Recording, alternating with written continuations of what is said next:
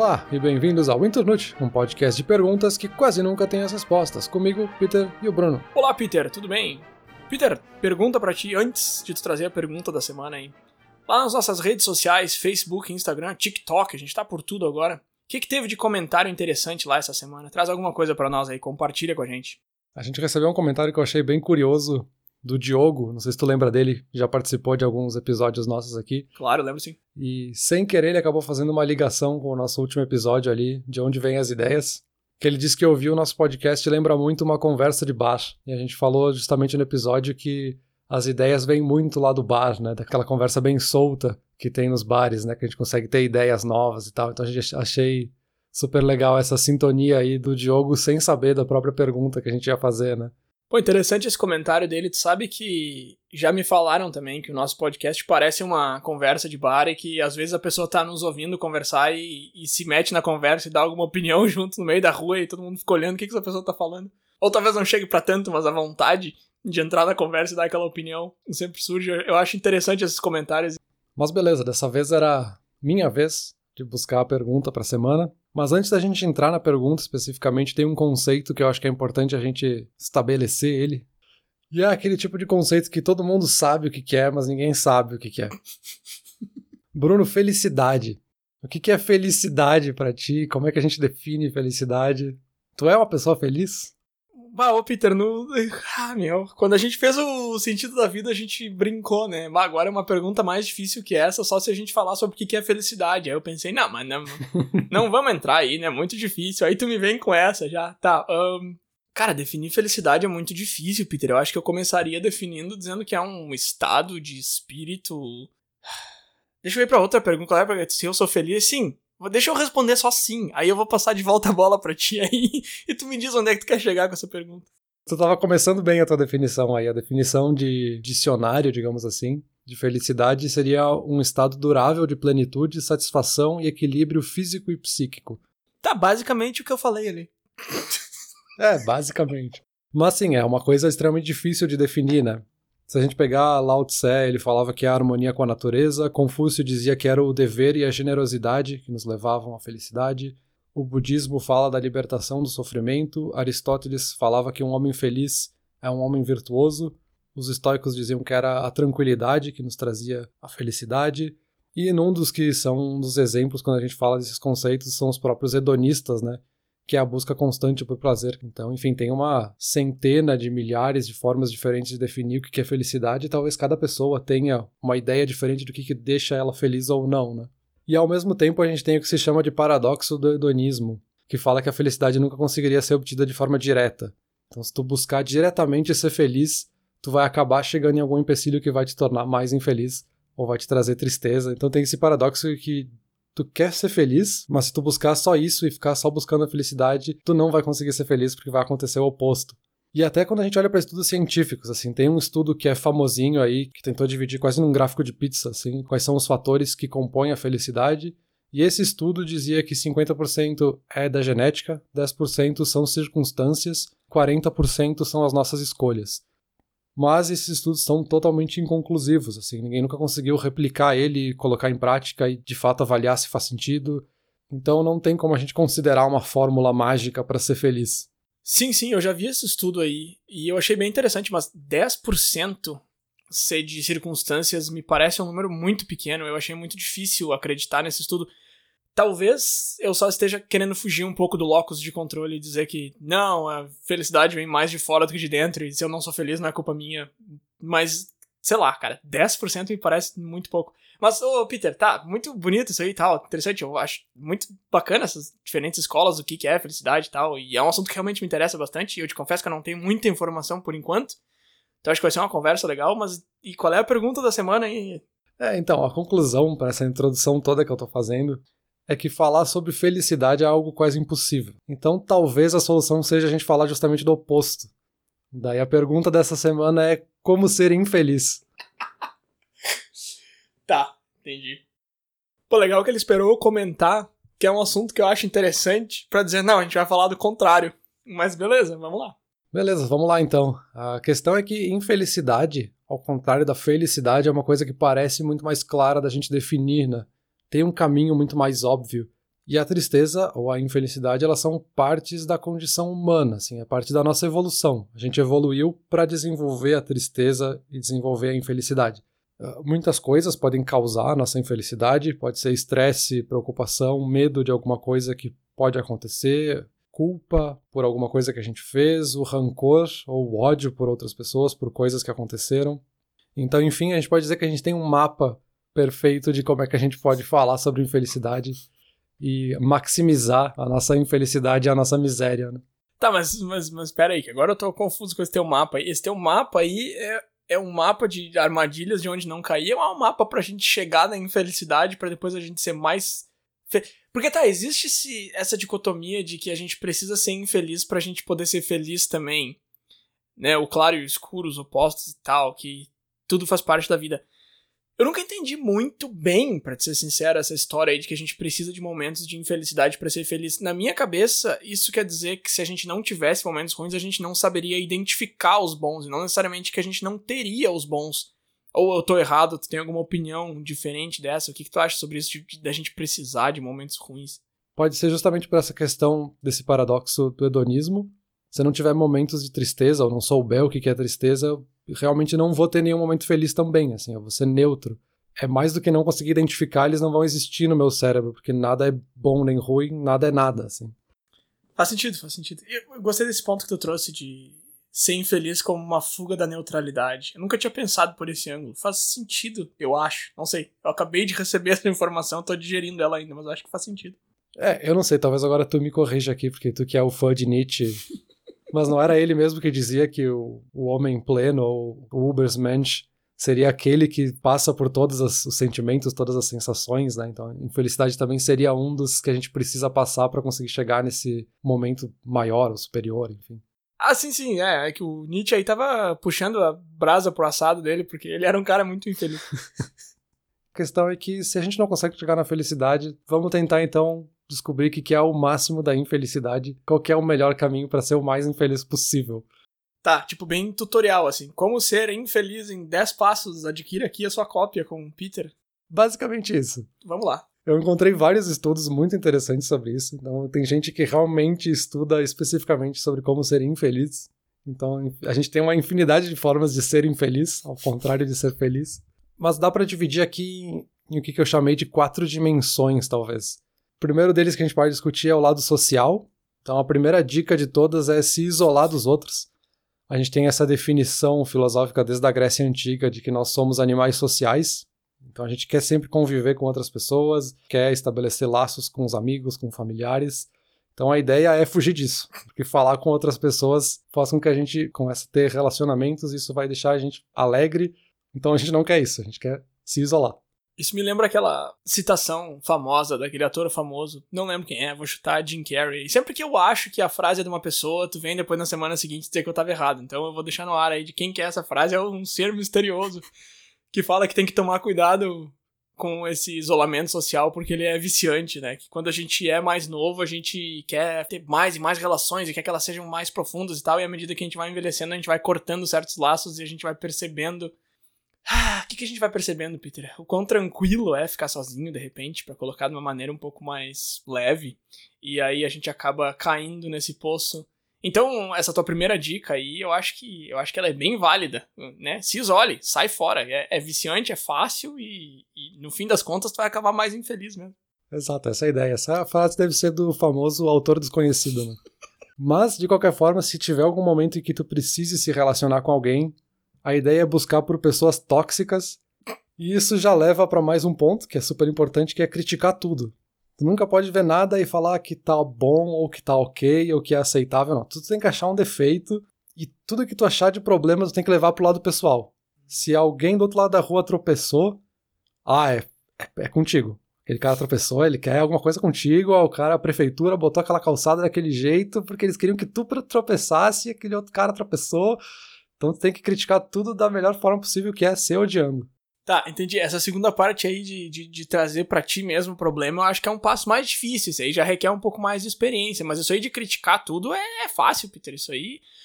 pessoal mais novo aí às vezes gosta muito de fazer isso porque tem aquela ideia de que se tu critica alguma coisa, tu é melhor que ela, né? Então, por exemplo, se eu vejo alguém fazendo alguma coisa e eu critico aquela pessoa, quer dizer que eu sou melhor que aquela pessoa naquilo.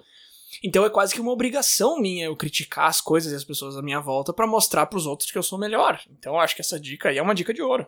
E conectado a essa dica ainda, a gente tem ainda culpar os outros por essas coisas. Então a gente não só critica, como a gente dá a culpa para outra pessoa. Se eu fiz alguma coisa errada no trabalho, a culpa não é minha. A culpa é do Bruno que me induziu a cometer esse erro. Mas aí a gente tem que tomar cuidado que a gente não pode ficar olhando para os nossos erros. A gente só pode se culpar pelos erros. Mas se a gente parar para pensar nos nossos próprios erros, a gente vai começar a ver o que aconteceu e querer evitar. Então a gente não quer isso. A gente quer justamente que a gente só se culpe e não fique avaliando os erros para saber o que aconteceu de errado. Tá, peraí, peraí, peraí, peraí. Eu, eu quero a culpa ou eu vou botar a culpa nos outros? Não entendi. Onde é que fica a culpa? Tu critica os outros, mas a culpa fica para ti. Tu tem que se odiar. Isso é o mais importante. Ah, tá, tá, tá. Então eu vou pro meu chefe e eu falo que quem fez a besteira foi o fulano, mas no fundo da minha cabeça eu me odeio porque eu sei que fui eu. Tá, tá, entendi, entendi. Mas eu não avalio. Senão é capaz de eu aprender alguma coisa. Tem que tomar esse cuidado. Tá, tá, entendi. Então eu repasso, eu remoo, mas eu não olho. Tá, entendi, entendi. Tô anotando aqui no meu caderno. E uma outra coisa aqui, uma outra dica na parte social ainda, que vai nos ajudar bastante, é a gente se comparar com os outros, mas nunca se comparar com uma pessoa de fato. A gente tem que sempre se comparar com uma fotografia. Então é se comparar com aquele perfil no Instagram do Bruno, que só tá fotos dele viajando, fazendo coisas legais, enquanto eu tô em casa, triste, sozinho. Então eu vou alimentando essa depressão e nunca paro para pensar que o Bruno tem também problemas, assim como eu, que vai para lugares chatos e faz coisas chatas também. Mas eu tenho que me comparar com essa fotografia dele e achar que todo mundo é melhor que eu, todo mundo é mais bonito, todo mundo é mais bem sucedido. Tá, entendi, mas aí eu acho que se alguém for se comparar com o meu perfil no Instagram, a ideia que a pessoa vai ter é de uma pessoa que não usa o Instagram, porque o meu último post foi é, tipo um, um ano atrás. Mas aí eu acho que dá para fazer um, um, um adendo aí, que se for esse o caso, tu pode de repente criar uma ideia da pessoa na tua cabeça e de repente até ir além do que tu tá vendo ali, de repente pode ser uma boa ideia também, porque aí tu vai se comparar com algo melhor do que a imagem que já é melhor do que aí tu vai aí desdobrando em vários níveis, acho que dá para fazer também. Essa é bem a ideia, assim, a gente tem que estar sempre achando que os outros são sempre melhores. Tá, entendi. Então não adianta nem a gente tentar fazer alguma coisa. Essa é a questão. Que é pro cérebro não querer achar e querer criar a ideia de que tu pode tentar ficar melhor. Não, tu tem que ver que os outros são tão melhores que tu não tem chance. Porque o natural é o cérebro querer melhorar. É a pessoa olhar, falar, nossa, eu posso fazer a mesma coisa que o Bruno, eu posso também fazer uma coisa legal. Não, não pode dar essa chance pro cérebro. Entendi. Perigoso isso aí. E aí isso já nos leva para a parte cultural. Então, quando o cérebro começa a se distrair, e a gente já falou sobre que o tédio às vezes serve como uma porta de entrada para o cérebro querer buscar coisas novas, a gente tem que aproveitar esse momento e distrair o cérebro. Então a gente tem que maximizar o nosso tempo com telas. Ficar o máximo de tempo possível assistindo televisão, o máximo de tempo possível no celular, porque o tédio e o cansaço eles podem acabar motivando a gente a querer fazer coisas para distrair, ler um livro e conversar com outras pessoas, então a gente não pode. Tá, entendi. Mas coisas muito específicas também na TV e no celular, né? Não qualquer coisa, assim, porque eu já pensei que algumas coisas que podem te levar pro caminho contrário aí. De repente, se tu usar o celular e não sabe bem o que tá fazendo, tu pode acabar lendo alguma coisa interessante, alguma coisa assim. Ah, sim, a gente tem que estar tá sempre aí, não buscando coisas que a gente goste também de assistir, né? Não vai buscar um documentário, só quer o tempo passando. Tá, entendi. E aí, quando a gente tá no celular, é ficar o máximo de tempo possível nas redes sociais. A gente já teve vários estudos que comprovaram que quem fica mais tempo nas redes sociais costumam ser mais insatisfeitos com a própria vida do que as outras pessoas. Só tem que cuidar para não acabar hum, falando com alguém, porque a primeira dica ali foi o de se isolar, né? Então tem que ficar só na, na arquibancada mesmo. Só na audiência. Só para gastar tempo mesmo, assim. Um outro tipo de conteúdo que pode te ajudar é buscar conteúdo sempre que reforcem o lado negativo das coisas. Notícias sobre problemas, sobre desastres, sobre assassinatos. Só ver coisas negativas ao nosso redor, como se tudo que acontecesse em todos os lugares fosse ruim. E é mais um motivo para ti querer se isolar e se fechar numa bolha. Então, se tu tiver opiniões específicas, não tenta buscar a opinião oposta, tentar abrir o horizonte. Não, o horizonte é uma coisa que vai nos deixar felizes, então a gente tem que buscar o lado oposto, que é buscar só pessoas que falam a mesma coisa que a gente, para ficar reforçando que o que eu sei tá certo e que os outros falam não, para eu odiar outras pessoas. Aí volta lá pro lado social. Fora que é confortável, né? Mais uma coisa que pode nos ajudar é a questão do tempo, né? E a gente já comentou em outros episódios sobre o nosso cérebro ter uma tendência a pensar no futuro, né?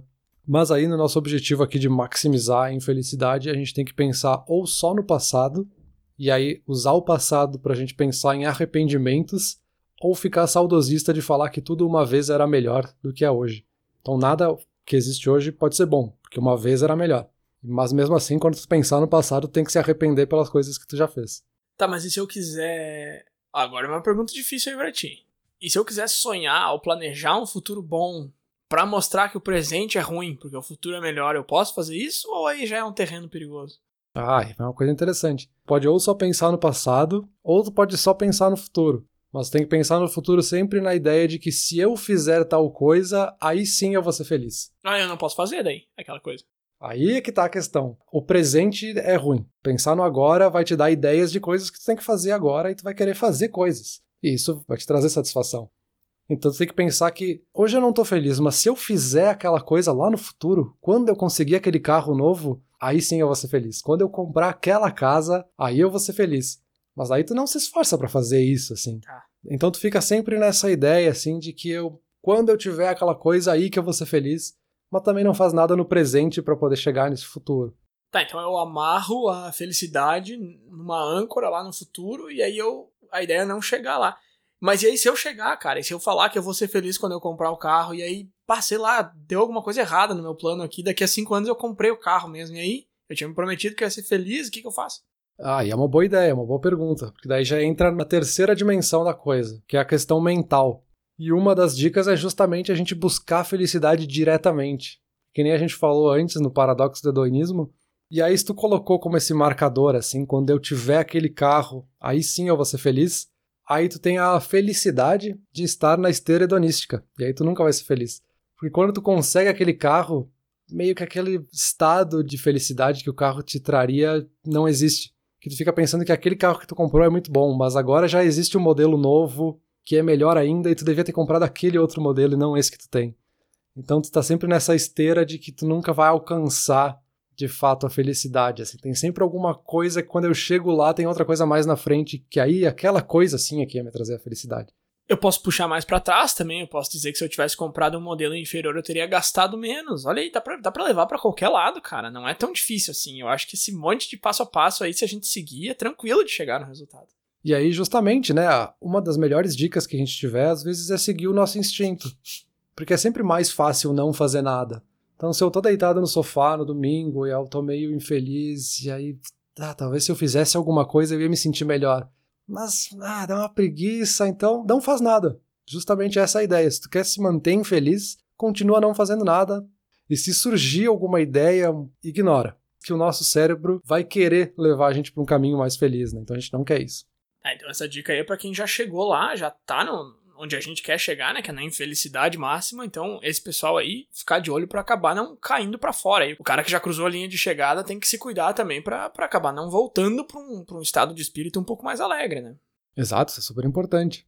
E aí, falando em ficar deitado no sofá, a gente pode ir para a quarta dimensão, que é a questão do estado físico, né? Então, dormir mal é super importante se a gente quiser se manter infeliz. E dormir mal sempre sempre tentar atrapalhar a parte produtiva do cérebro, porque dormir bem vai fazer com que o nosso cérebro fique descansado e ele produza mais, e ele vai ficar mais feliz, ele vai conseguir chegar em resultados de forma mais eficiente.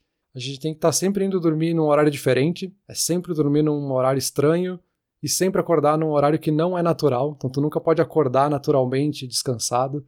Sempre tem que ter um despertador meio fora do lugar que vai te acordar e te deixar meio estressado logo que tu acorda, assim. Como assim um despertador fora do lugar? O que, que, que isso significa? tipo, eu tinha uma amiga que colocava uns oito despertadores, assim. O primeiro era tipo às duas da manhã, depois às quatro. E ela fazia isso porque daí quando o despertador tocava. Parece que eu tô mentindo, mas é verdade. Quando o despertador tocava, ela ficava feliz porque ela ainda tinha seis horas de sono. Aí ela ia dormir de novo. Daí quando tocava de novo, ela ficava feliz porque ela ainda tinha quatro horas de sono e tal. E é, é, é, é sério isso. Uma vez eu peguei o celular dela e tava todos os despertadores e eu perguntei e ela me explicou isso. Então é disso que você tá falando, assim, um despertador meio no meio da noite, assim, para tocar e tal. Não entendi muito bem o conceito do despertador fora do lugar.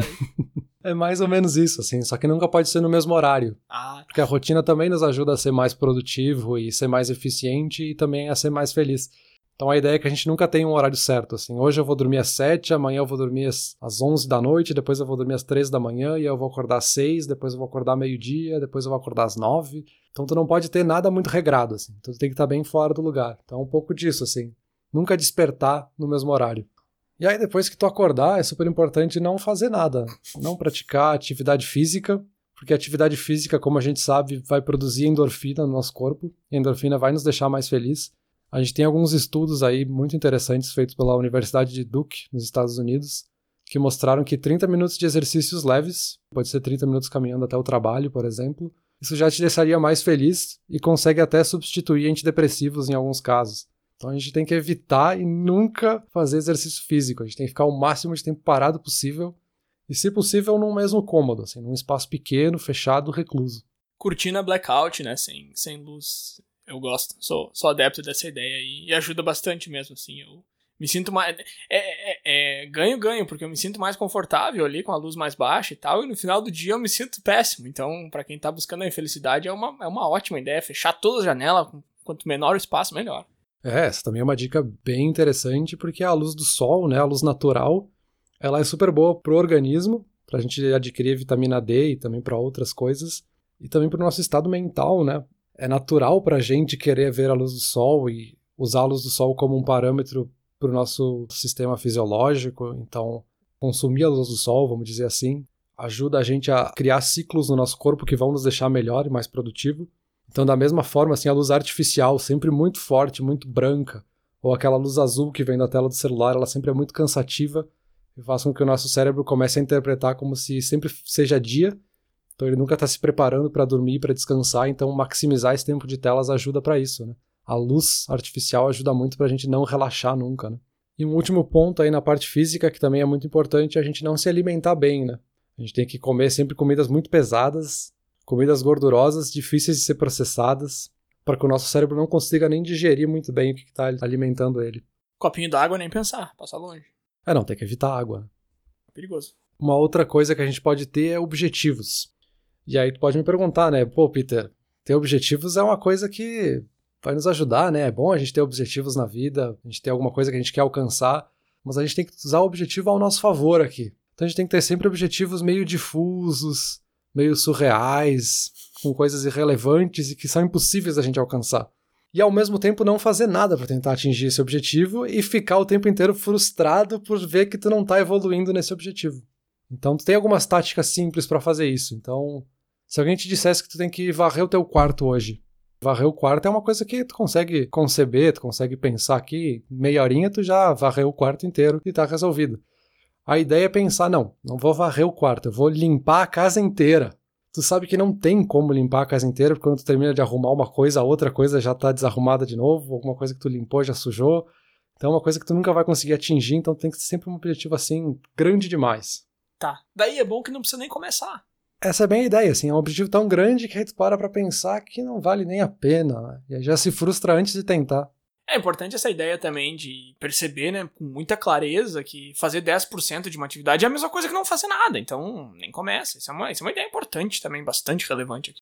Exato, porque se eu tivesse um objetivo claro, com metas que eu consigo obter e planejar e até dividir em etapas menores, então eu consigo fazer 10% hoje, 10% amanhã, e eu consigo ver esse progresso com o tempo, isso é uma coisa que a gente poderia fazer se a gente estivesse buscando a felicidade, né? A gente está tentando ser mais produtivos, tentando ser melhor. Mas é, é o que a gente não quer. Então a gente tem que estar tá sempre exagerando as nossas metas, né? A gente não pode querer ter objetivos menores que vão nos levar a um objetivo grande. Não, a gente tem que pensar só no objetivo grande e aí achar que não vai nem dar, né? Então não vou nem tentar. Não, deixa eu ilustrar isso aí para ti. Eu coloquei em prática essa dica aí há algumas semanas. A gente comprou um teclado aqui em casa e eu queria tocar umas músicas clássicas, Vivaldi, Beethoven, e eu queria adaptar umas músicas de guitarra pro teclado. Que aparentemente não tem como, mas eu falei, não, vou fazer. E aí eu fui ver uns tutoriais no YouTube e tal, e ela queria me ensinar as notas ali, o que, que é dó e de ré. E aí eu falei, não, não, eu vou fazer o que eu quero fazer. E aí eu tentei, cara, bah, tentei um monte, assim, eu fiquei uns 5 minutos, eu acho, em cima do teclado e não consegui e, e larguei, sabe? E eu me senti super mal, assim, com isso. É, esse, esse, na verdade é um ótimo exemplo de como é que juntar várias das dicas aqui, né? É, é uma história real, inclusive. então tu poderia, por exemplo, pensar no futuro, né? Se eu comprar o teclado, eu vou ser feliz. E aí tu finalmente compra o teclado e vê que precisa aprender a tocar teclado, então isso já te frustra um pouco. E aí a tua meta é tocar Vivaldi. E aí tu pensa, ah, eu vou ter que aprender todas as aulas e eu vou ter que me dedicar horas todos os dias para fazer escalas simples e depois fazer escalas um pouco mais complexas e aprender os acordes e tudo. Então o instrumento musical é muito bom para isso, assim, pra gente ter essa meta absurda, achar que eu só vou ser feliz quando eu tocar Vivaldi, mas eu também não vou tentar aprender as coisas mais simples para evoluir nesse sentido. Né? Outra dica aí que tu comentou antes, que eu botei em prática também com o teclado, foi que a minha esposa fez aula um tempo atrás, ela toca bem, então ela pegou o teclado ali, tocou várias músicas e tal, e aí eu sentei ali depois dela e queria tocar as mesmas, né? Porque se ela toca, eu também vou tocar, e eu não consegui achei muito estranho, muito esquisito, me senti mal comigo mesmo, porque pensei se outra pessoa consegue, por que eu não consigo e tal, e saí chateado. Então eu acho que foi uma experiência ótima para me sentir mais infeliz também.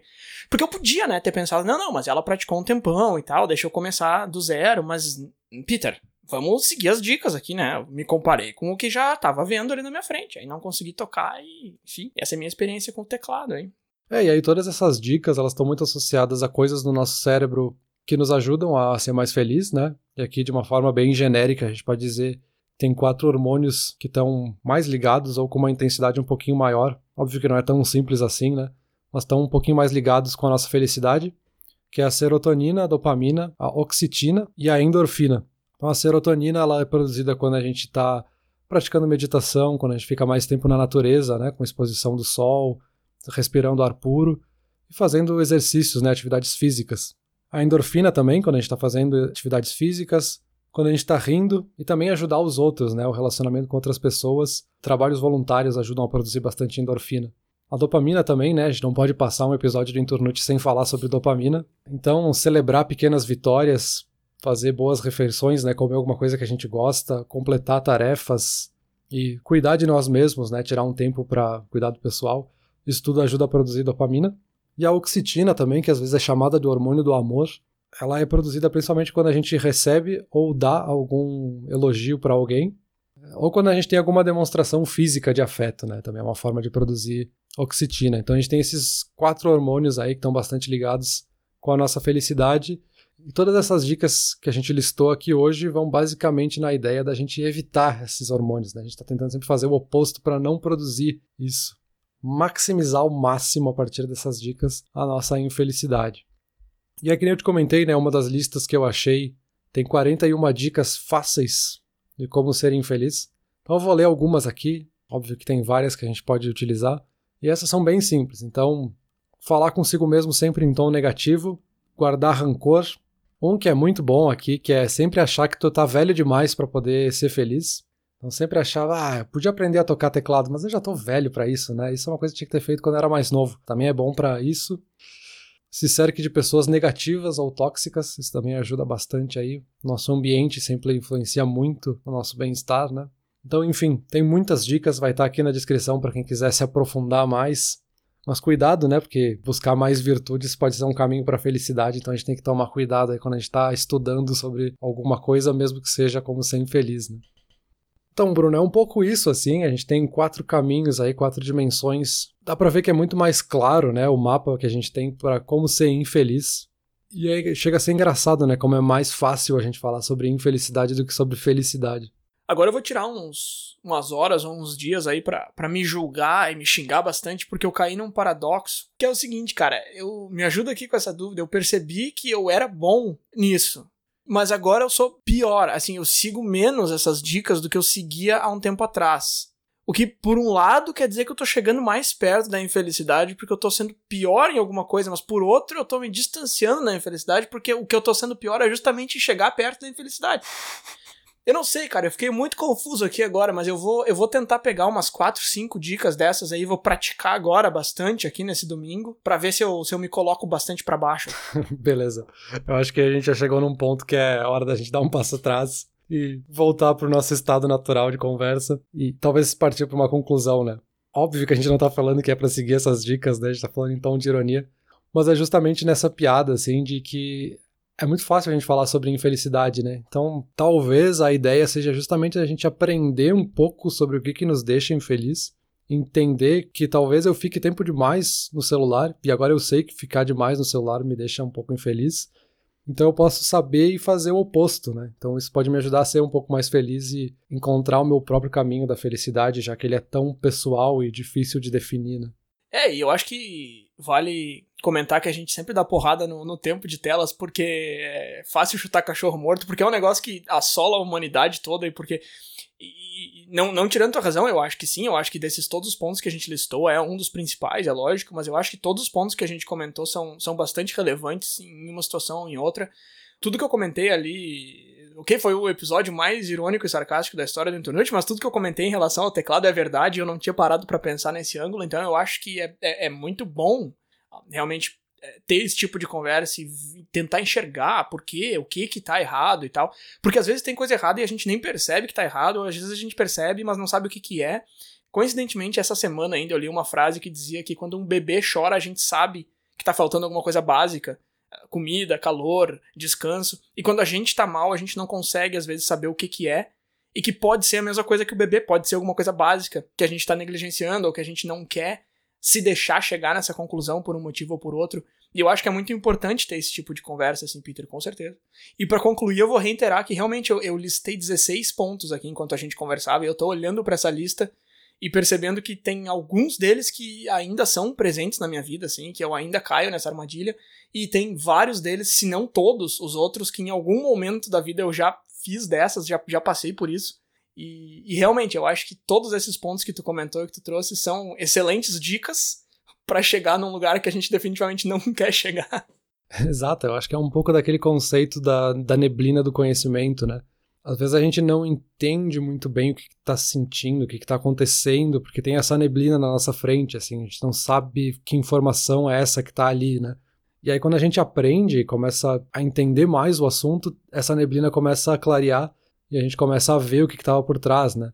Então, eu também, quando eu estava fazendo a pesquisa, um pouco era nesse tom de brincadeira, assim, de, ah, vou ver como é que eu posso maximizar a infelicidade. E aí eu fui vendo que tem várias coisas super simples que a gente faz, a gente nem percebe no dia a dia, e que se eu fizer o oposto eu vou estar tá me ajudando, né? Então é uma coisa super simples, assim simplesmente por saber, por ter essa informação e entender o que é que nos deixa infeliz, nos ajuda a buscar a solução, né?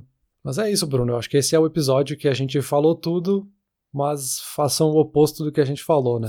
Não sai por aí tentando ser infeliz, né, Bruno? Valeu. É, normalmente a gente encerra dizendo que cada um, cada um façam suas decisões aí, mas para esse episódio eu acho que eu vou concordar contigo e vou dizer, galera, vai pro caminho oposto. Valeu!